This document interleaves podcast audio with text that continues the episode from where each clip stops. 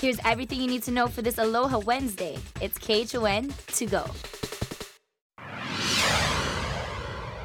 Happy Aloha Wednesday.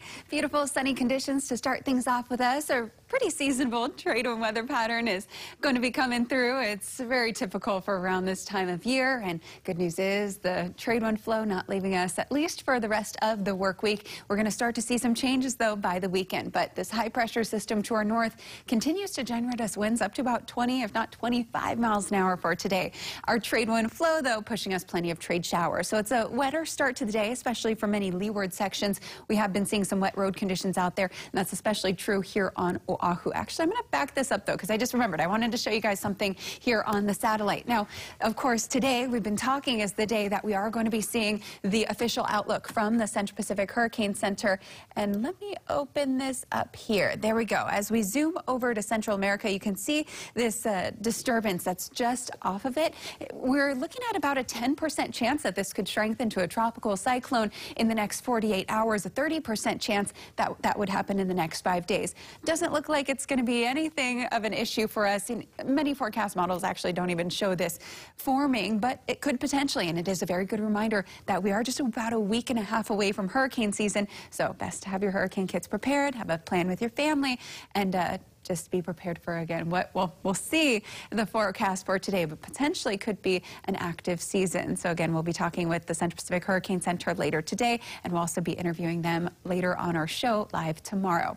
Now, hopping into the extended forecast real quick, again, we'll see the nice weather through the work week, but this weekend, some changes going to be coming through. We have an upper level trough that looks like it's going to dig towards us, and that could help produce a surface low, and that is looking like it's going to be influencing our winds late Saturday into Sunday Sunday, and especially by Sunday, we could be seeing those sea breezes take over. So strong, breezy winds until then, but they are gone for our weekend.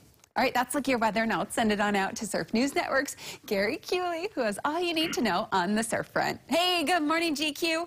Hey, happy Wednesday, Kelly. Good morning. Well, the North Shore is up. It's a west northwest swell, so now pipeline's three feet. We're expecting some just overhead waves, and again, everywhere is going to be breaking uh, west northwest is great this time of year. One to two out at Makaha. Again, beautiful conditions, great diving as well.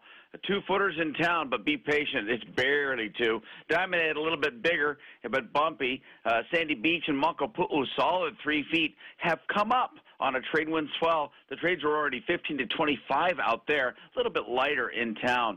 Uh, the low tide was at 5:30, minus 0.1. High tide's at 11:30 at 0.6.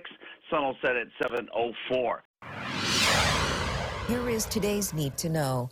Later today, we'll see a major spike in Hawaii's COVID case count as the state health department begins adding over a thousand probable cases. Yesterday, 56 new infections were reported statewide. Retailers say they're seeing more people without masks since the CDC updated its guidance on face coverings. The Retail Merchants of Hawaii says shops have the right to deny service. Workers say it's becoming uncomfortable having to confront people. Hokule'a and Hikianalia may try to set sail again today. The voyaging canoes are on hold in Maui because of hazardous wind conditions. Crews are headed to the doldrums as part of a training sail. And here's a look at what the Rainbow Warrior football team's new stadium will look like. The university is renovating the TC Ching Athletic Complex to expand seating to 9,000 seats. The first home game is in September. The outlook for the Central Pacific hurricane season is scheduled to be released at 11 o'clock this morning. We'll be streaming it at KHON2.com, and right after, Justin Cruz will be answering your questions live on our Facebook page. In-person help will be available today for Kauai families looking to sign up for the county's rental and utility assistance program. This will be from 9 a.m. to 3 p.m. at the Waimea Neighborhood Center. The VAX squad bus will be stopping today at Kalani High School. For a full schedule, go to our website, khon2.com. And a virtual workforce job fair kicks off at 10 o'clock this morning. Employers are looking to hire for a variety of industries, including healthcare, banking, and tourism. You can find details on our website.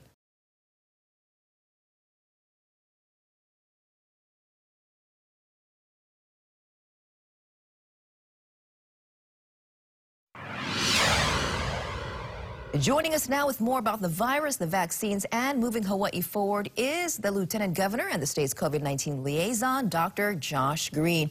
Good morning to you, Lieutenant Governor. Lots to talk about today. So first off, why is the health department doing this and changing the format of the COVID case count? Won't this lead to more confusion?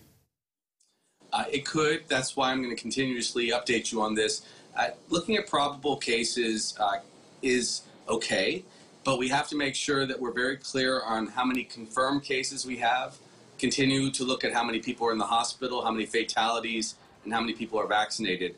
This change has given some people in the community heartburn. Uh, we talked about it for a couple weeks, and my preference was to have two columns one for confirmed and one for the probable cases that just switched over to confirmed. So they're going to do some of that. I spent an hour on the phone last night with Dr. Kemble, and uh, I did make sure that she understood that people out there in the community who have gotten very accustomed for the last 15 months to how we've done this uh, will have some concerns. But uh, it should not make a big difference. It will probably mean recording an additional 20 to 30 cases per week. In other words, maybe three a day, maybe four a day on our overall counts. So it will not be a cataclysmic change, except for today when they add in that big number that's been over the whole pandemic. But I will continue to break it out personally so that people have a clear picture of the number of confirmed cases. So it shouldn't affect the positivity rate too much, as Dr. Kemble said. In fact, it may cause the positivity rate to plummet because if, and this was one of my concerns, if people flood the market with relatively low quality antigen tests, I want that to be considered and separated. Remember when we did a lot of testing for that surge test uh, that the federal government brought to us, to the previous mayor? Those people were all asymptomatic. Almost all those tests were negative, and it artificially drove our positivity rate down. And that's what people don't like. They don't want to see something that's inconsistent with what they've been comfortable with. So I'll be watching that very carefully because not all antigen tests are created equal. Some are good and some stink. And so that's some that's another thing to consider. So I'm going to continue to look at this very analytically so people don't lose their way in what often is at the at the public health level a, a very important but academic exercise. So I'll be following that carefully. They do very good work at Department of Health. Dr. Kemble is super, but I don't want people to be confused, and I had some calls of concern already.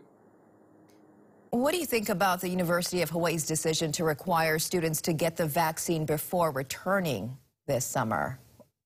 It's uh, it's understandable because when you look at colleges, universities, they live in fear of large outbreaks of things like meningitis, for example. So for decades, we've had vaccination mandates there.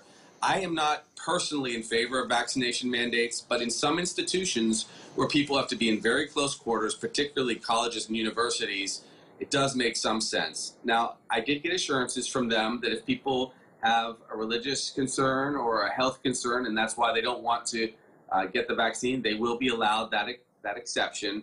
Uh, I, we are not looking at mandatory vaccines for society or for our public schools. That's another important thing to mention.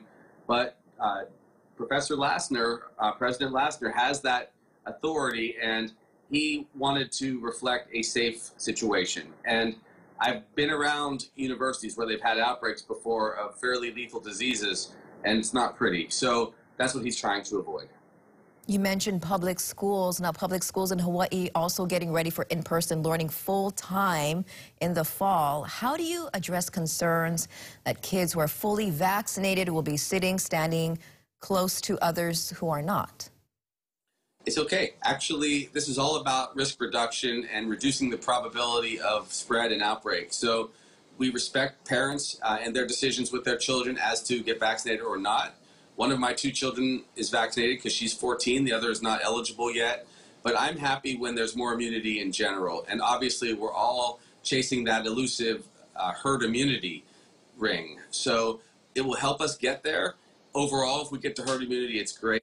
And I would expect that before the school year, they will actually authorize vaccinations all the way down to age five.